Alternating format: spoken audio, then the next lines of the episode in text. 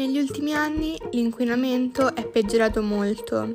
L'argomento fa ormai parte della nostra vita quotidiana, ma la nostra domanda per voi è cosa succederà nel futuro? Come sarà la nostra vita, ma soprattutto il nostro pianeta data la situazione?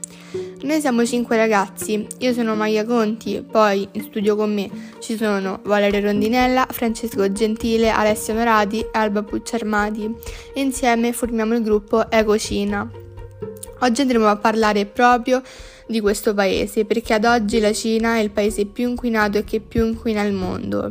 Il primo argomento che tratteremo oggi riguarda il G20 che si è svolto proprio quest'anno e delle decisioni della Cina. Alba, te sei informata a riguardo?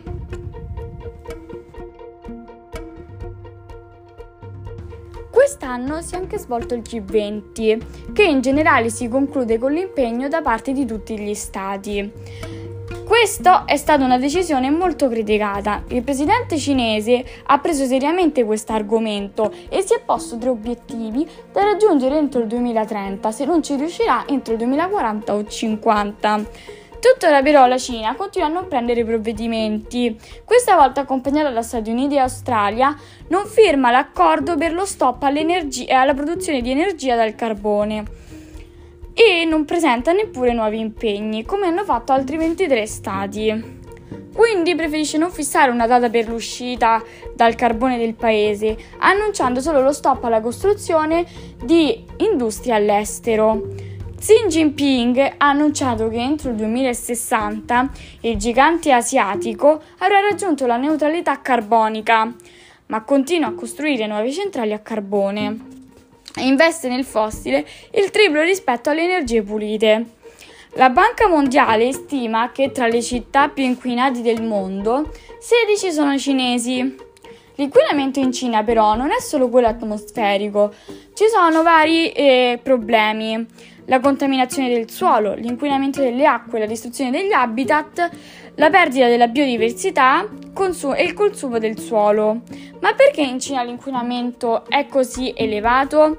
Secondo un rapporto pubblicato da Greenpeace e dalla Scuola della Sanità Pubblica dell'Università di Pechino, l'inquinamento in Cina sarebbe causato soprattutto dall'industria del carbone e dal settore dei trasporti. Grazie Alba per le importanti informazioni. Ma io negli ultimi anni, seguendo le ultime notizie, ho anche ehm, saputo che in vari luoghi del paese si sono create delle nuvole di smog. Avete saputo anche voi? Sì, io ne ho sentito parlare e mi sono informata a riguardo. Una nuvola di smog si è creata sulla Val Padana e rappresenta un pericolo per le persone. Purtroppo in Cina non ce n'è solo una. Infatti di recente le autostrade e i parco giochi delle scuole di Pechino sono stati chiusi a causa del forte inquinamento. Secondo l'Ufficio Meteorologico Nazionale, una fitta foschia di smog ha avvolto parte della Cina settentrionale, con visibilità in alcune aree ridotta a meno di 200 metri. Le autorità di Pechino hanno attribuito la situazione a condizioni meteorologiche sfavorevoli e a diffusione dell'inquinamento regionale. Purtroppo questi avvenimenti accadono spesso, soprattutto a Pechino. Infatti poco tempo fa la capitale della Cina è stata investita da un miscuglio di polveri sottili e da sabbia, proveniente da una tempesta di sabbia, che ha smosso l'area provocando rilevamenti, eh, rilevamenti record dei picchi di inquinamento superiori di eh, 160 volte la media.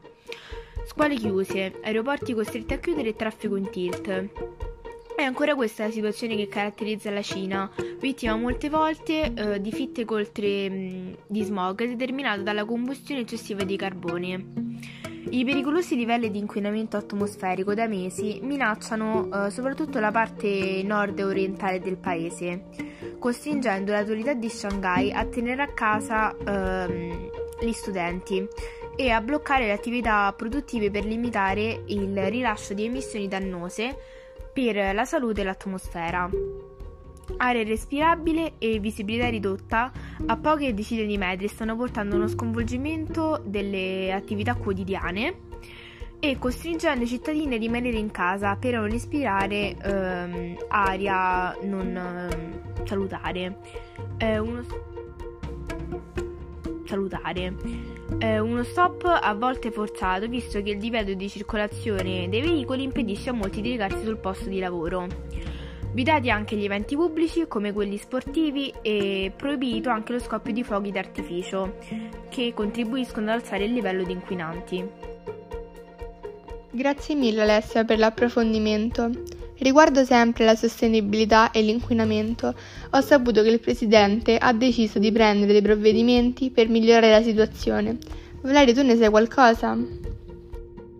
Eh, sì, e la Cina sta cercando di ridurre di oltre il 65% le sue emissioni di anidride carbonica e il presidente cinese ha invitato tutti i leader mondiali a dichiarare lo stato di emergenza climatica nei loro paesi.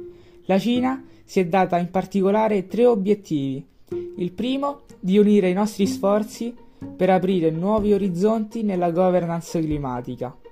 Il secondo, costruire una nuova architettura di governance climatica nella quale ciascuna parte si assuma le proprie responsabilità e tutti i paesi devono intensificare il più possibile le loro azioni in base alle rispettive realtà e capacità. E terzo, rafforzare la nostra fiducia alla governance climatica con l'accento sulla ripresa verde e perché in questo momento acque pulite e montagne verdi valgono come oro. Il presidente cinese ha anche affermato il rischio di conseguenze catastrofiche e ha annunciato di voler diventare un paese a emissioni zero. Ciò significa trovare un equilibrio pari a zero tra emissioni e assorbimenti di anidride carbonica. La Cina si impegna a raggiungere questo obiettivo entro il 2060. Grazie Valerio, queste sono cose molto importanti.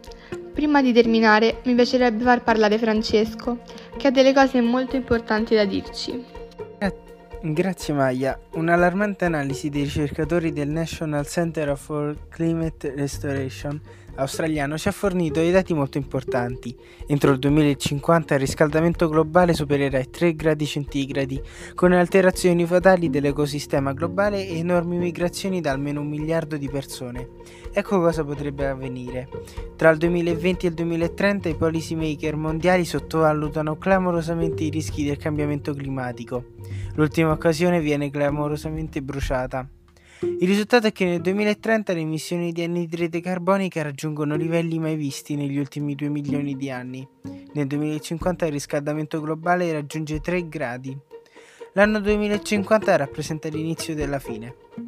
Buona parte degli ecosistemi terrestri collassano, il 30% della superficie terrestre diventa arida. Una crisi idrica colossale investe circa 2 miliardi di persone, mentre l'agricoltura globale implode, con raccolti crollati del 20% e prezzi alle stelle, portando ad almeno un miliardo di profughi climatici. Guerre e carestie portano a una probabile fine della civiltà umana così come la intendiamo oggi. Grazie Francesco.